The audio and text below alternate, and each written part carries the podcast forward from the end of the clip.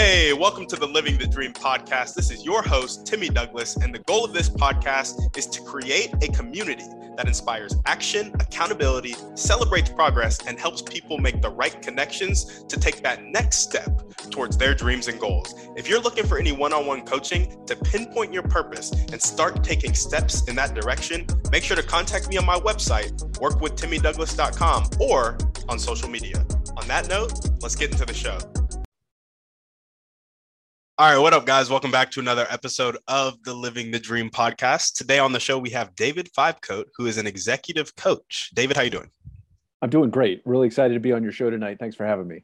Absolutely. We're excited to have you, and we like to jump right in. So, if you could start with telling us a little bit more about yourself and what you like to do for fun, that'd be great. Yeah. Um, so, I grew up in Ohio and I attended West Point, uh, the United States Military Academy, and was commissioned as an infantry officer and served 24 years in the infantry and eventually retiring as a colonel. Uh, along the way, I did three trips to Iraq, a trip to Afghanistan, a couple side trips to Kosovo, Bosnia, and Korea. Um, so I, I, stayed pretty busy during the 24 years.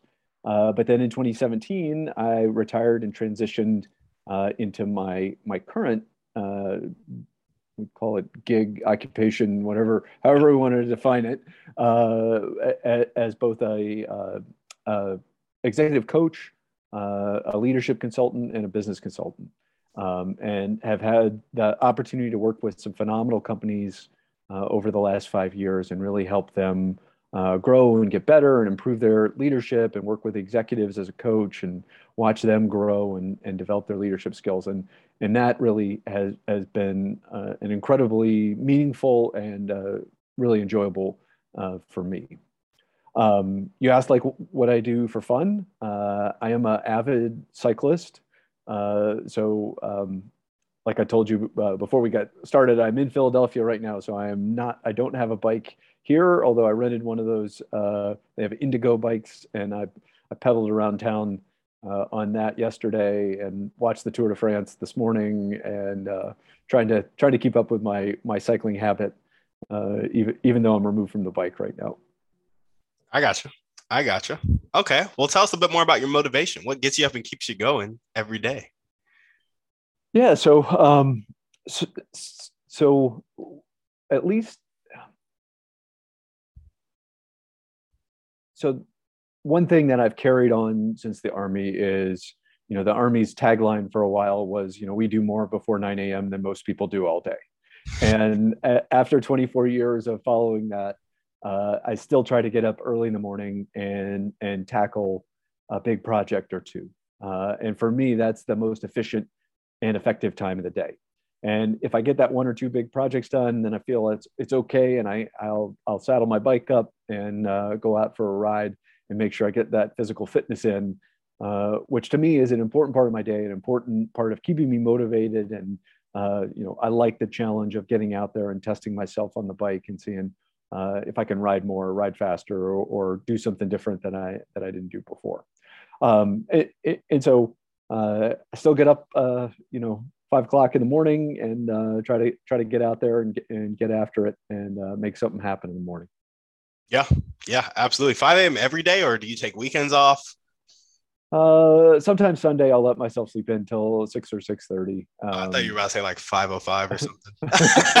well, I, I, I have a I, I have a dog that I got during uh, COVID. Her name is Samantha, uh, and uh, unfortunately, when you get into a routine, especially with animals, uh, they like to keep that routine going, and uh, she doesn't let me sl- sleep in uh, too late before we got to get out there and uh, get the walk in and and make sure she gets a, a chance to get out and explore the world. I got you. I got you.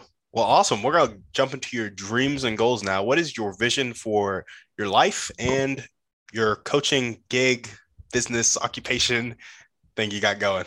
Yeah, yeah. So, um, so for me, I'm I'm 51 years old. Just turned 51 uh, this year. Um, I'm excited about continuing to grow my company and try to impact uh, as many people as I as I possibly can through the executive coaching side, and then also I do leadership talks. I think you you saw the book that I wrote, which is called Grow Your Grit, Um, it's been out actually next week. It'll be out for a year. Uh, 29 five star reviews on Amazon. They, I promise they aren't all my mother. Uh, and, and so uh, that book has, has had an impact on others, and I've helped people develop their process on, on how to develop their grit and accomplish their long term goals, which is especially important when any of us set out with sort of a amorphous goal like creating a company. Uh, and I know you're trying to, you know, you're trying to grow your company uh, and help other entrepreneurs. And that doesn't come with a roadmap. And there's going to be lots of obstacles. And how do you persevere through that and develop that grit that enables you to be successful? And for for me, and what I what I think, and what what seems to have helped a lot of people that I that I've worked with is this idea of figuring out what your personal purpose is, doing good goal setting, making sure that you're putting uh, time on the calendar to actually do it, breaking that big goal up into smaller goals, uh, and then dealing with some of the, the fears uh, that are maybe holding you back. Uh, for example, you know, um, I started my own company in um, May of uh, or March of 2020, and you know, I that's a daunting proposition. You know, you don't know if you're going to be able to get a, a client, and I went a whole quarter without um, having a client come in through the front door. And I have huge respect for small business owners and entrepreneurs out there because uh, it is a huge risk and that is a scary proposition um, as, as, you're looking at no paycheck uh, for, for, for three whole months. Um, and so uh, I get it. Um, so one of the things that I talk to folks about is okay, you know, you list your fears and you list whatever the worst thing is that can possibly happen. And for me, when I stood the company up, I'm like, hey, you know, I, you know, I, it won't be successful. I, I won't make uh, enough money to keep the lights on. And uh, so, how do I deal with that? And for me, the way I dealt with it was I said, okay, I will bound this idea of uh, running this company for a year, and I'll take an, I'll be all in for a year, and I'll take an assessment in March of 2021 and say, okay, is the is the company doing well? Is it thriving? Does it look like uh, I can continue to grow it? And if so, I'll keep going. If if it if it wasn't successful for what I deemed uh, successful, uh, you know, I'll close down the website and you know shutter it and put my resume out there and go try to find something that might pay the bills. But um, you know, taking that risk and taking that step and get myself to actually do that uh, was huge for growth and development for me. You know, I learned how to to uh, put together a website, and I've gone on a bunch of podcasts, and I blog every week, and all these things that I wouldn't have done that were, you know, that I now feel like are, are pretty cool accomplishments um, happened all because I was willing to take that risk and dealt with that fear of failure uh, and said, okay, I'll, I'll be all in for a year. And if it doesn't work, um, you know, go try to do something else. Yeah. Yeah. No, absolutely. And I love how obviously you've seen some success. You're on this podcast. You're talking about your company right now. So um, it's safe to say you've seen some success, and I think it's really cool. Plus, you have a book with 29 reviews. Right. That's much successful than many aspiring authors and current authors. Um, I love how you gave it a year. And something I've noticed is Alex Hormozi says this a lot. So I guess I didn't really notice it. He pointed it out to me. Mm-hmm.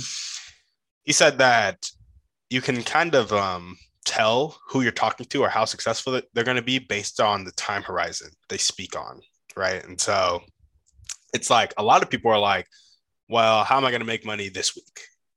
And if they go with how are they going to make money this week, they can't build anything cool or worthwhile because it's all about scraping cash up this week. If you go, yeah. how am I going to make money this month? It's still hard to get outside of it, an employee mentality. And so your options are really limited. When you go to how am I going to make money in the next six months, okay, now you have some business opportunities opening up. How am I going to make money in the next year? Just about any business, if you work effectively enough and you know you're focused and you're consistent and you're persistent, um, and you set good goals and have a good purpose, you you can see some income in, in, a year from just about any business, I would say. Um, but I think that's really cool because oh, he says he talks to people like Warren Buffett. Warren Buffett makes like 10 year decisions. And it's like right. he's on another level, you know? And so I just think that's really cool how you extended your time horizon and you saw success and you're living here and able to talk about it right now because you extended that time horizon, gave yourself time and a yeah. ramp. which is really yeah. cool. It, and, you don't realize, like, for instance, blog. Uh, well, for instance, blogging.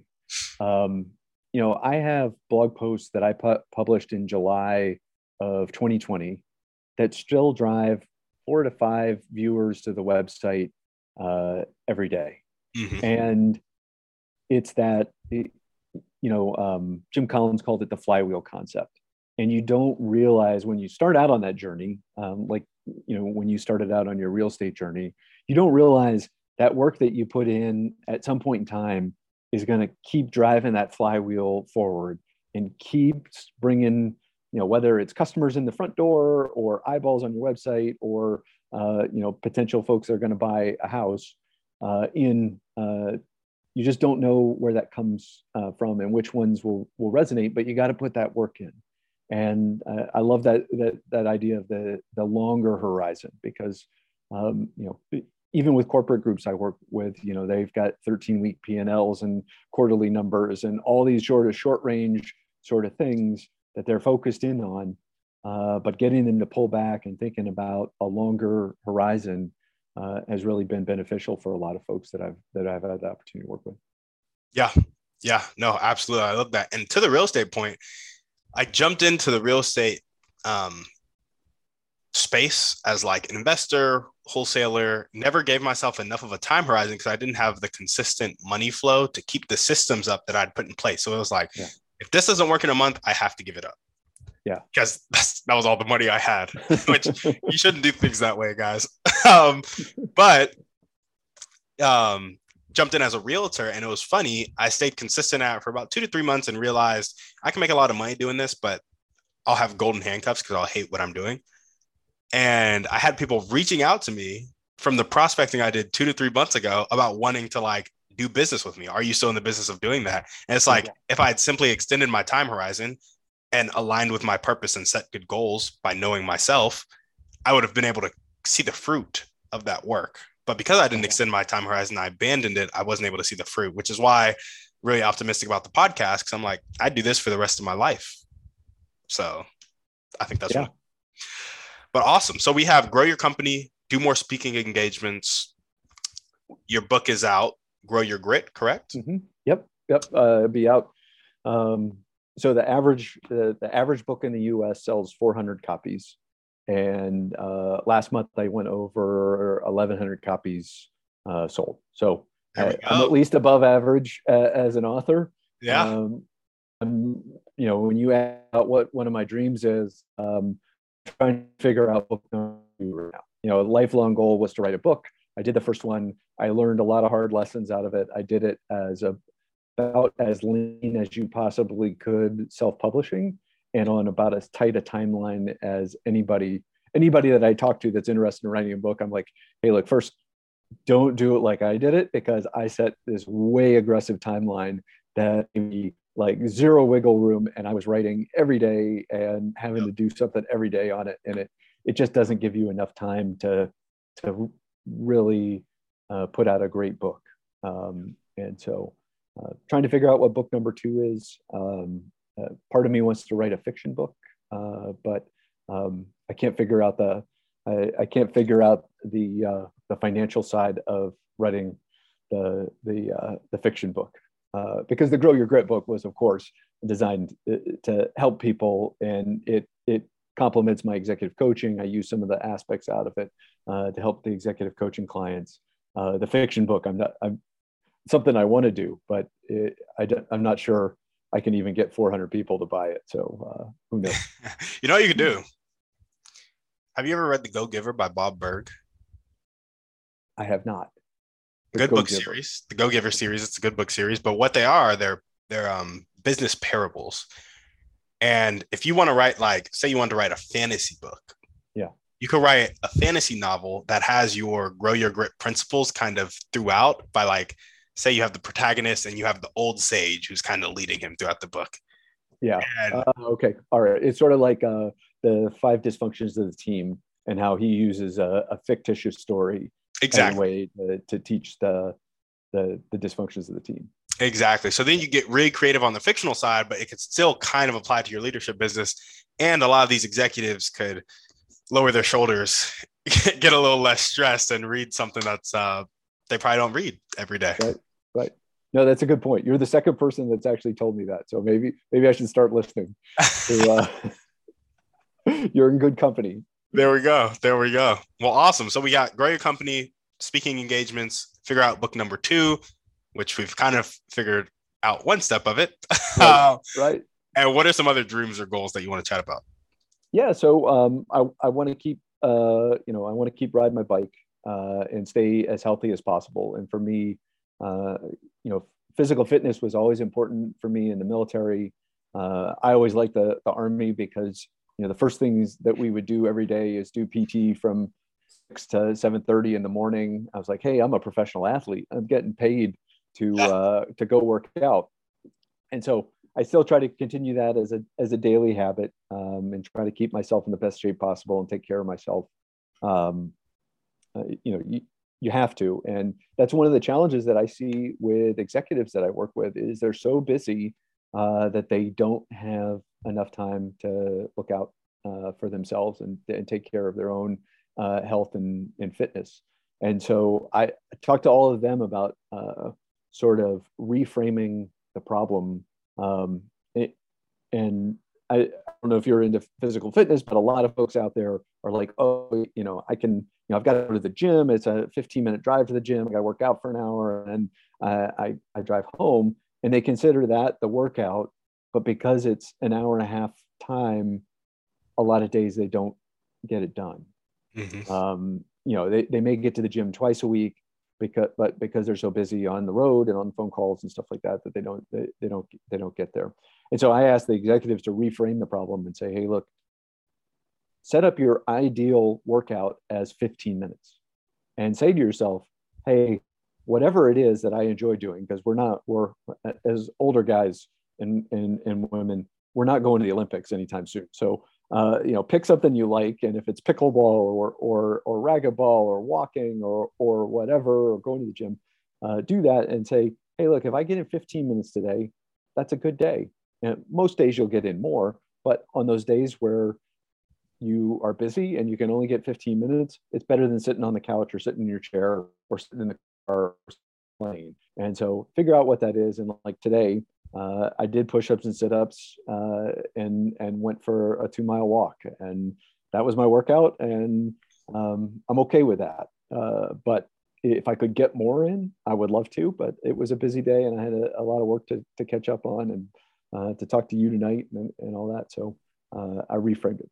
Um, you asked what the other goal is, and and one of my long-term goals is I I, I live in Columbus, Georgia, uh, which is by no means the mountains uh, but I really want to live in the mountains at some point in time, whether that's North Georgia or Montana or uh, someplace. And so I would love to have a house in the mountains um, to, to do that. And luckily, I just found a real estate agent that can uh, help me help me out uh, with uh, finding finding that house.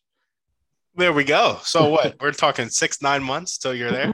no, no, no. I, I met you, so. I got you yeah uh, some of it is you know um, I, I, have a 12 year old daughter that's in columbus georgia uh, she has to get I've, I've told her uh, you know we'll get we'll get her out of uh, out of high school and in college uh, and then maybe i'll start looking uh, at that point in time but it doesn't hurt to, to keep poking around and looking in different places right now and dreaming a little bit yeah for sure so it'd be in the mountains where like are there any mountains close to Columbus? So, so, so North Georgia is actually the the tail end of the Appalachians, okay. uh, and and there's some pretty good mountains up there. It's 10 degrees cooler than where I live, and uh, they get snow in the winter and and all that. Uh, a little bit farther north in North Carolina, you get some you get the largest mountain on the east coast, which is Mount Mitchell, um, and then uh, I just love Montana, especially the area around Bozeman, Montana. So if I could get out there, that would that would be great. But uh, uh, a lot of folks uh, from Silicon Valley went to Bozeman during uh, the pandemic and have really inflated the real estate prices. So uh, the the business has got to do really well for the next couple of years to to get me to Bozeman. There we go. There we go. I got you. I got you. Well, awesome. If there were one or two people that you could meet right now, and this could be a specific person or a type of person, and they'd really help you take the next step towards your dreams and goals, who would they be and how would they help you? Um, so, so two different guys uh, that I would like to meet that I've never met uh, before. Um, so both uh, Stephen King and Steven Pressfield are both authors, both fiction authors, uh, but they wrote both wrote these uh, great books uh, about how to write a good fiction book. And I would love the opportunity to sit down with either one of those guys for the afternoon and just talk to them about what process that they use, how they create these great stories, um, and how they draw the reader in. Um, to me, at least, would be a great way to help me get uh, on the road to doing that that that first that second book. All right. It sounds like yeah. you really have wanted to write fiction for a while. right. Right. it, it, has, but I, but uh, you know, it's one of those things that you know you're. It's a big step, and so uh, I just got to. Uh, I went to it, and I'll do it. Uh, it I, I've gotten to the point where I even have a big piece of paper laid out on my kitchen table that I was going to sketch out the different chapters on and and stuff like that. So we're we're we're close, but you know it's it's one of those things you know like you know you hold yourself up on these big projects, and part of it is that at least with me, I find myself procrastinating when I have big projects. If I don't take the time to actually break the big project down into a set of small projects. Um, and so you know, I just need to say, okay, two hours, I need to do this. One hour, I need to do this. One hour, I need to do this. One hour, I need to do this. And create a little checklist. I love checklists. Um, you know, I, I've got my checklist sitting right here for today of all the different things that I did. And I like, you know, checking the boxes. And, you know, I, I just have to get to that point where I'm like, okay, this is what I'm going to write on. And, and I have to be happy. Like the Grow Your Grit book was a suggestion from a client I was doing consulting with. I'd always wanted to write a nonfiction book. It wasn't like, um, but the client said, "Hey, look, we're about ready to hire this guy to teach our our group grit. Would you look at his book?" And I looked at it and I was like, "It's a good book, but it doesn't really have a great process for how to develop grit." And she said, "Well, you're kind of gritty. You know, you've done all these these things in the army, and you you know you you stood up your small business and and all this." why don't you write a book about developing your grit? And it's like, huh, okay, so that's a good idea. So I, so that that was the inspiration, and it carried me along for nine months to get the get the book out. Um, but that you know, it, I now know what the commitment is to get there, which is, you know, it, it was really trying to pencil in about an hour a day of doing something to move the book forward. Um, and and that takes that takes time. And uh, i'm not i'm not sure i've settled on the story yet. So we're we'll get there. I got you. I got you. I'm gonna push you here a little bit. All right. Okay. all right. All right. It's okay. It's all right. I need it sometimes. Okay. I, I need that extra extra oomph let's have let's have a little brainstorming sesh for your fiction book i know you have some ideas rolling around because i'm the same way i have some fiction books that i want to write and i think it's fun it's just yeah. a fun creative outlet for me. And I've always had ideas. So I feel like you have ideas too. Give me one of the ideas and let's walk through what the first chapter would look like. Okay. So uh, uh, I'm already ahead of you there. Um, so I don't know if you did you ever read Tom Clancy's book Red Storm Rising? I did not. Okay. It's a it's a ficti- fictitious book fic- fiction book on a uh, fictitious World War III. It was written during the Cold War before the wall came down between the U.S. and then the, the Soviet Union. Um, fast forward, and and uh, it's not Mel Brooks; it's Mel Brooks' son wrote World War Z, which took the same style of global war against zombies and turned it into a, a zombie book in the same style that Tom Clancy had used for this uh, book called Red Storm Rising, and there was another one out even before that called World War III, which uh, those are the books I read as a kid, and so I loved them.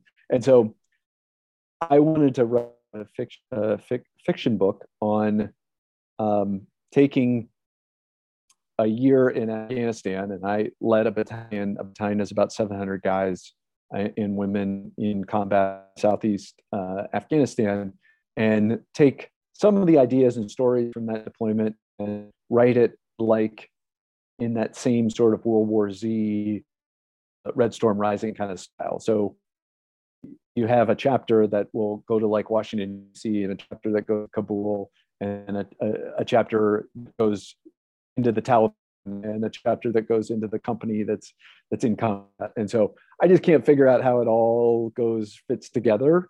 Um, and you know, you basically need 50 chapters uh, at to 10 pages a pop uh, to to get your story out there. And you got to have you know you got to have the beginning, the middle, and the end.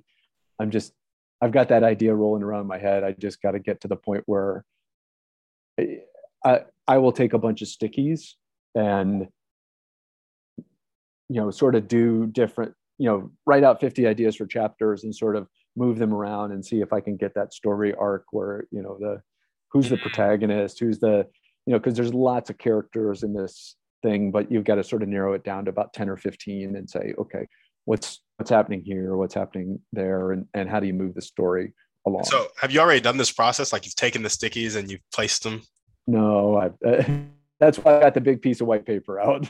it, has been rolling around in my head, and I've I've uh, I've listed uh, you know some ideas for chapters in notebooks, and and you know, but it, it hasn't gotten any any any more deep than hey this was an interesting thing that happened during the deployment. I, maybe i could turn this into a chapter and this is an interesting thing. Maybe i could turn this into a chapter. How many or, how, how much time would you say it takes you to get that done if you were to like focus on it and be consistent with it?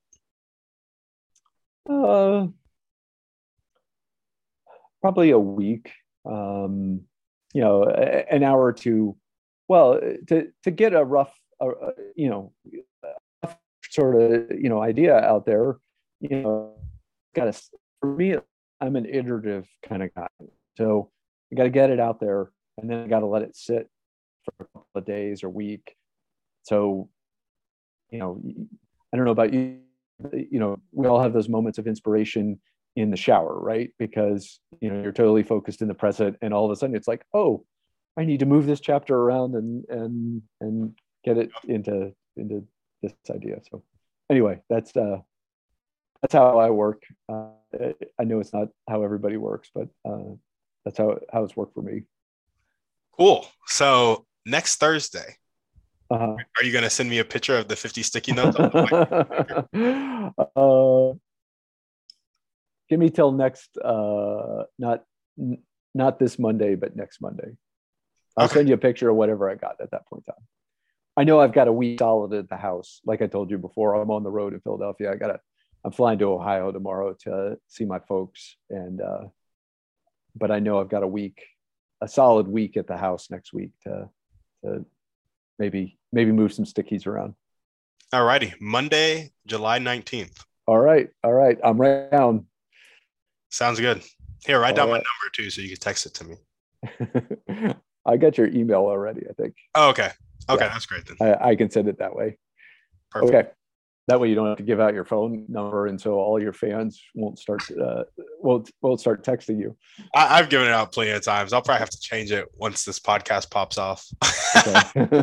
but it is what it is. Well, awesome, man. We're gonna jump into our thriving three now, and the first right. question is: favorite book, movie, or podcast? Pick one.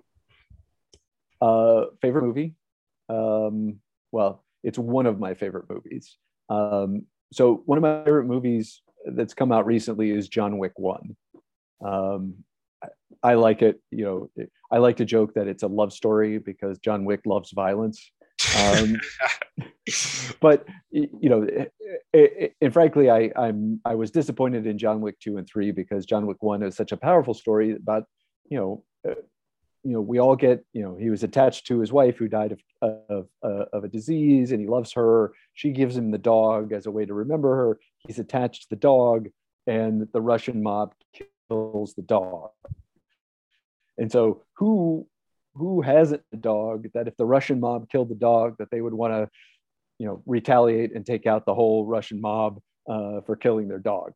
Um, and the and the action is really well. And actually, Keanu Reeves, um, because of that, actually gun shooter, he competes in uh, competitions, uh, target with with a pistol, a rifle, and a, and a shotgun. And it's pretty cool. You can find the uh,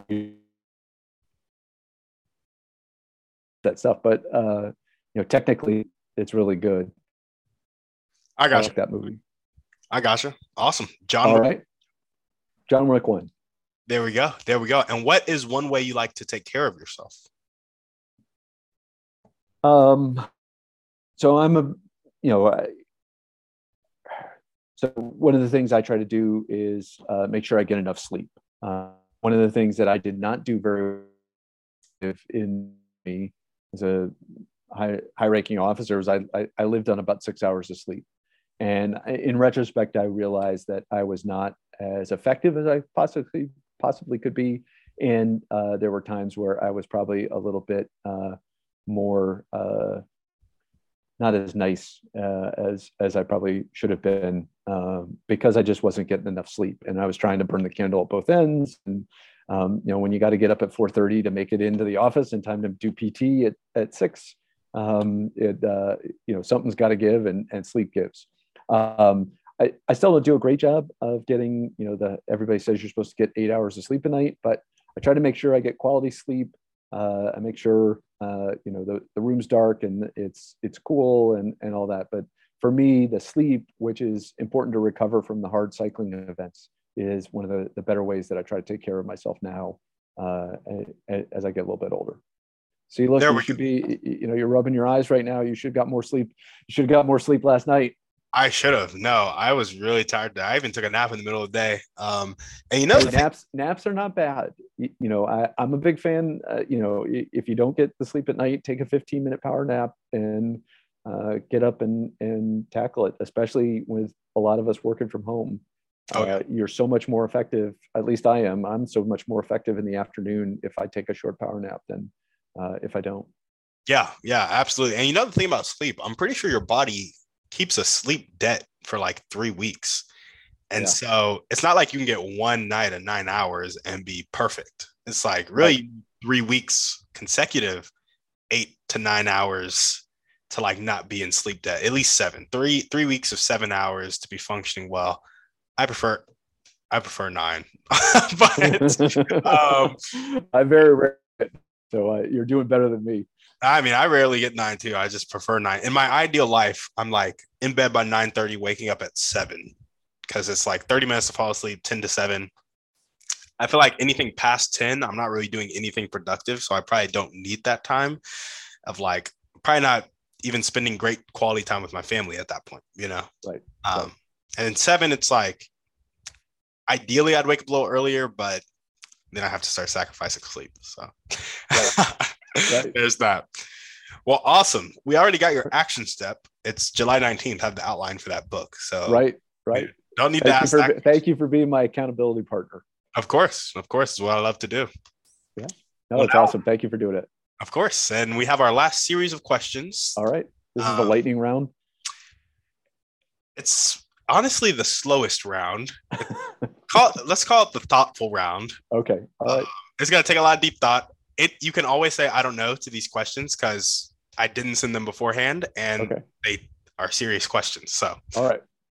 All right. So they do require a bit of pretext. Here we go. Okay. A lot of people have come on the podcast and they've said that the catalyst that helps people change from having a fixed mindset, not willing to accept help and not willing to accept change, to having a growth mindset, being willing to accept help and being willing to accept change, the catalyst that has uh, help people make that switch is a personal choice that happens after either extreme inspiration or extreme desperation. Do you agree, disagree, anything to add or subtract? I agree because sometimes you need that external factor to energize you to start making changes. Um, you know, it's one of those things where you, you know, you know, that can be a great catalyst to, to energize you and uh, adopt that growth mindset and be, hey, you know, I'm going to keep learning and growing. And, you know, it's like the shark, right? You know, you got to keep moving. You know, the shark has to always keep swimming in order to keep the water going over the gills so it doesn't die. Yep. Um, and you know, same thing uh, for me at least. You know, there's those famous lines. You know, you got to get busy living, or you got to get busy dying. And yep. I like it. I, I like being busy living and trying to learn new things and and go on cool podcasts like this. There we go. There we go. I love it. And so, given that same amount of extreme inspiration or extreme desperation, why do you think some people make the choice to change and others don't?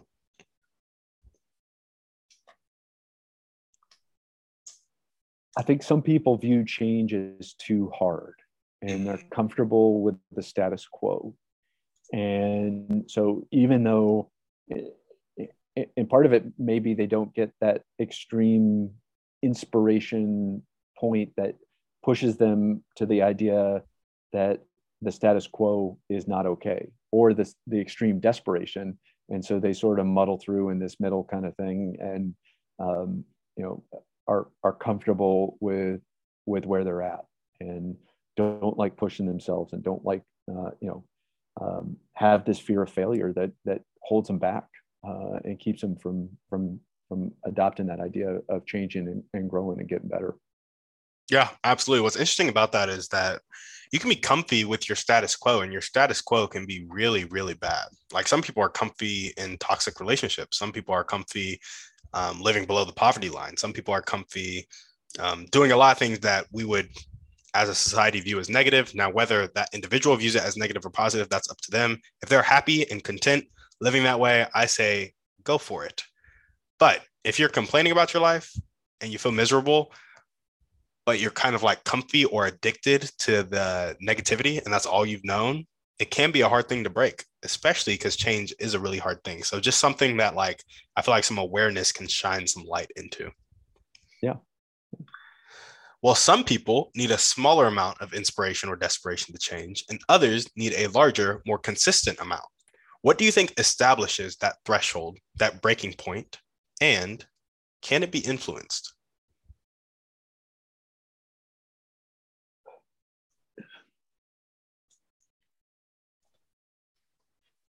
It's an interesting question. Um,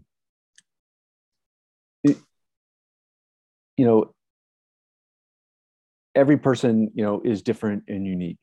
And um, as I work with the executives, and you know, they put up their goals of things that they want to accomplish through the, the coaching sessions.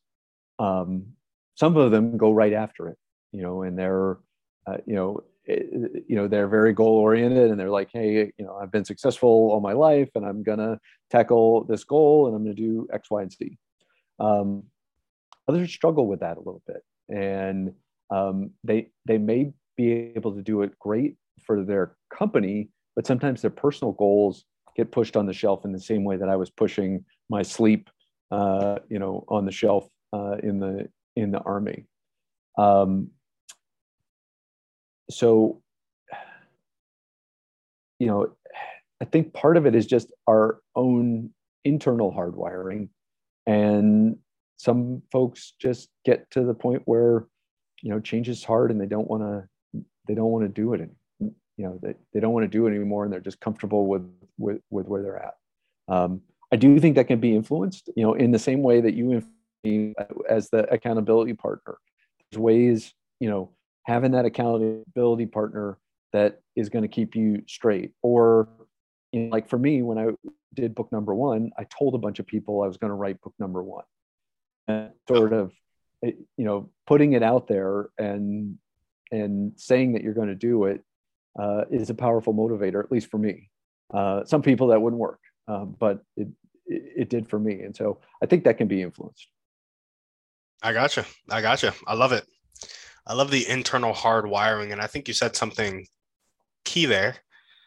That internal hard wiring, when you think about it, it's influenced our whole lives, right? Like, right. you know, the person, the leader says, I've won my whole life. And so they kind of believe that they're a winner. They believe that they're going to go win. Maybe some people is like, I've won for other people my whole life, but I've never won for myself. That's why they can perform for other companies, can't perform at home. Um, yeah, success literature, like when you get into like Bob Proctor and um, Napoleon Hill and all that, they really mm-hmm. talk a lot about just your beliefs and thoughts that just are, you know, you think they're just who you are, but not quite. They were like put there at some point in your life. So, right. The, the, the interesting thing is if the person, I, I think there is, and I and I talk about it in my grip book, that this idea that they've accomplished something difficult in one arena, there is some ability to transfer that accomplishment to something else because you rely on that and you go, hey, you know, I did this tough thing one time, so I can do this other tough thing, even though it isn't, you know, they, they aren't even close. Um, but if you haven't ever pushed your boundaries and stretched yourself and accomplished something demanding, it becomes awful hard to do that first sort of really big leap to to go do something you know really aggressive. And so uh, yeah. I don't know. It, that definitely uh, if you've had some small successes doing some things you can build that as part of your momentum and and get yourself to to do that big thing yeah yeah no absolutely i um i often tell people uh because I'm really big on dreams and goals, as you can tell from this podcast. And so it's not just in this podcast. Like anytime I have a personal conversation with somebody, I want to hear about their dreams and goals and like, hey, why aren't you there? How can we get you there? Basically. Yeah. And I'll often tell people to like just go do something big, go do something challenging. And just to build the habit of pushing your barrier. And it can be something, it can be something so silly like it's like, yeah, just go ask that person this thing that is an uncommon question to ask random people. Like just go ask. And then when they give you the answer, you're gonna be like, wow, I did something that I normally wouldn't do. And then you can start to translate that to other areas of your life. So I think that is 100% accurate. And I think it's because um, our actions, our experiences give us feedback. Like James Clear, funny, I'm about to mention James Clear in the next uh-huh. question, talks about how our behavior like the goal isn't to um like do things it is to become a person who do does things mm-hmm. and so he's talks about how our actions give us feedback about who we are and i think when you push the limits in one area of your life that gives you feedback that you are a person who can push the limits which is why you can translate it is why i think that can be um kind of transferred because like okay. a, a, gritty person is going to be a gritty person you know and right some of the discipline you had in the military, you probably brought to your small business because you start to see yourself as a disciplined person, which right. I think is pretty cool. Yeah.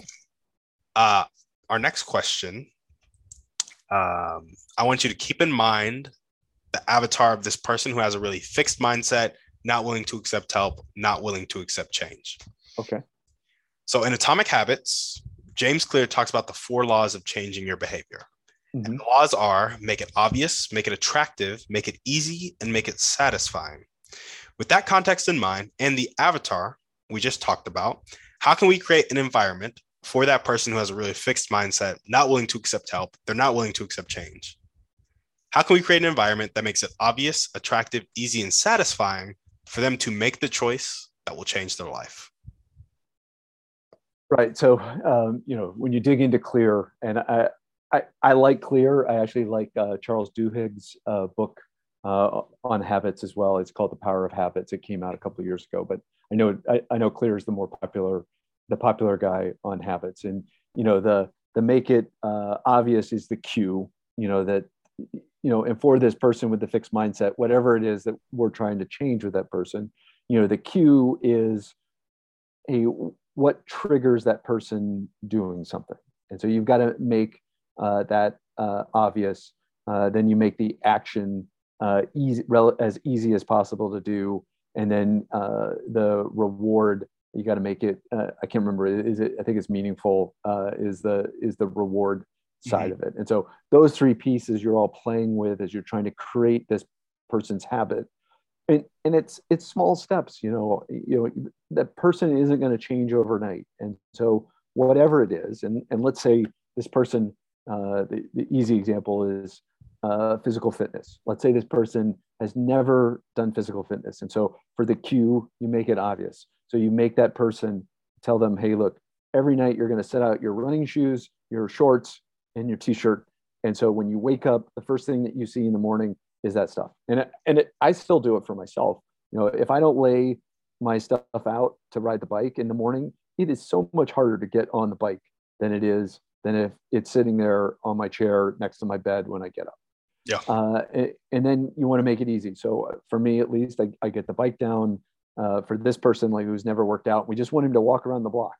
And so you make it easy and say, hey, look, all you have to do is just walk around the block. And then the reward, you know, make it, uh, you know, enjoyable or meaningful.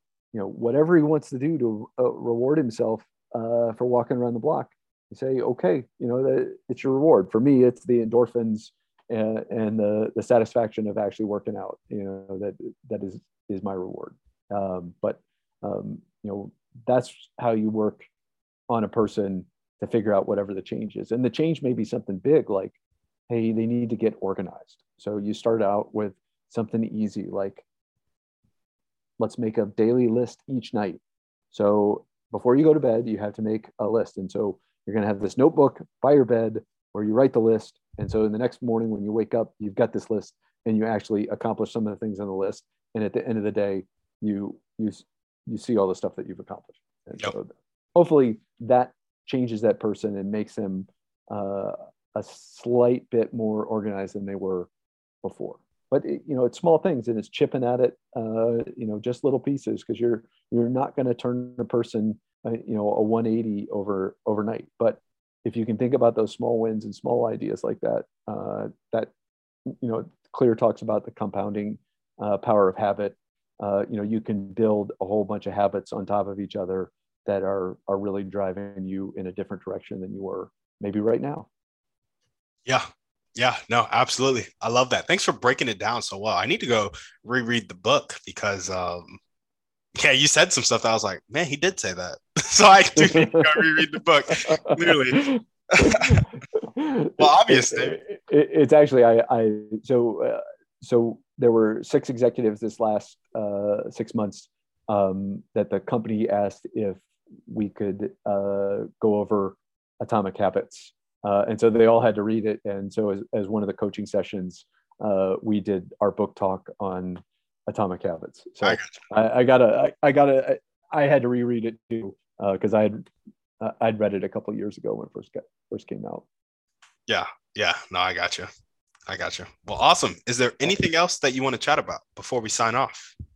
No, just I, I really appreciate the opportunity uh, to come on and, and thanks for uh, energizing me uh, to get some sticky notes out. And uh, uh, you'll get a picture from me on Monday, July 19th. Love it. There we go. And, and if folks want to find me, I'm at the, the Fivecoat consulting group.com. Uh, I blog weekly on leadership and grit. Uh, and right now I've been blogging on the war in Ukraine uh, because it uh, has been uh, compelling as a former Army officer. Um, so there's some some good articles on that to help folks understand the war uh, in in Ukraine. Um, but they can come find me that way, and uh, love to love to talk about grit or leadership or whatever they want to talk about. There we go. Well, if you guys loved what David had to say, you loved his vibe, make sure to go check out the website. All the ways to contact him will be down in the show notes. As we always ask, go ahead and shoot this podcast to one to three people you know need to hear this message. Give us a five star review on iTunes, and we're out. Guys, thanks for listening. Make sure to reach out to our guests and help them accomplish their dreams and goals if you resonated with them. If you're looking for any intentional masterminds or one on one coaching to accomplish your dreams and goals, make sure to check out the website, workwithtimmydouglas.com, and contact me either there or on social media. That's all I got. Have a blessed day.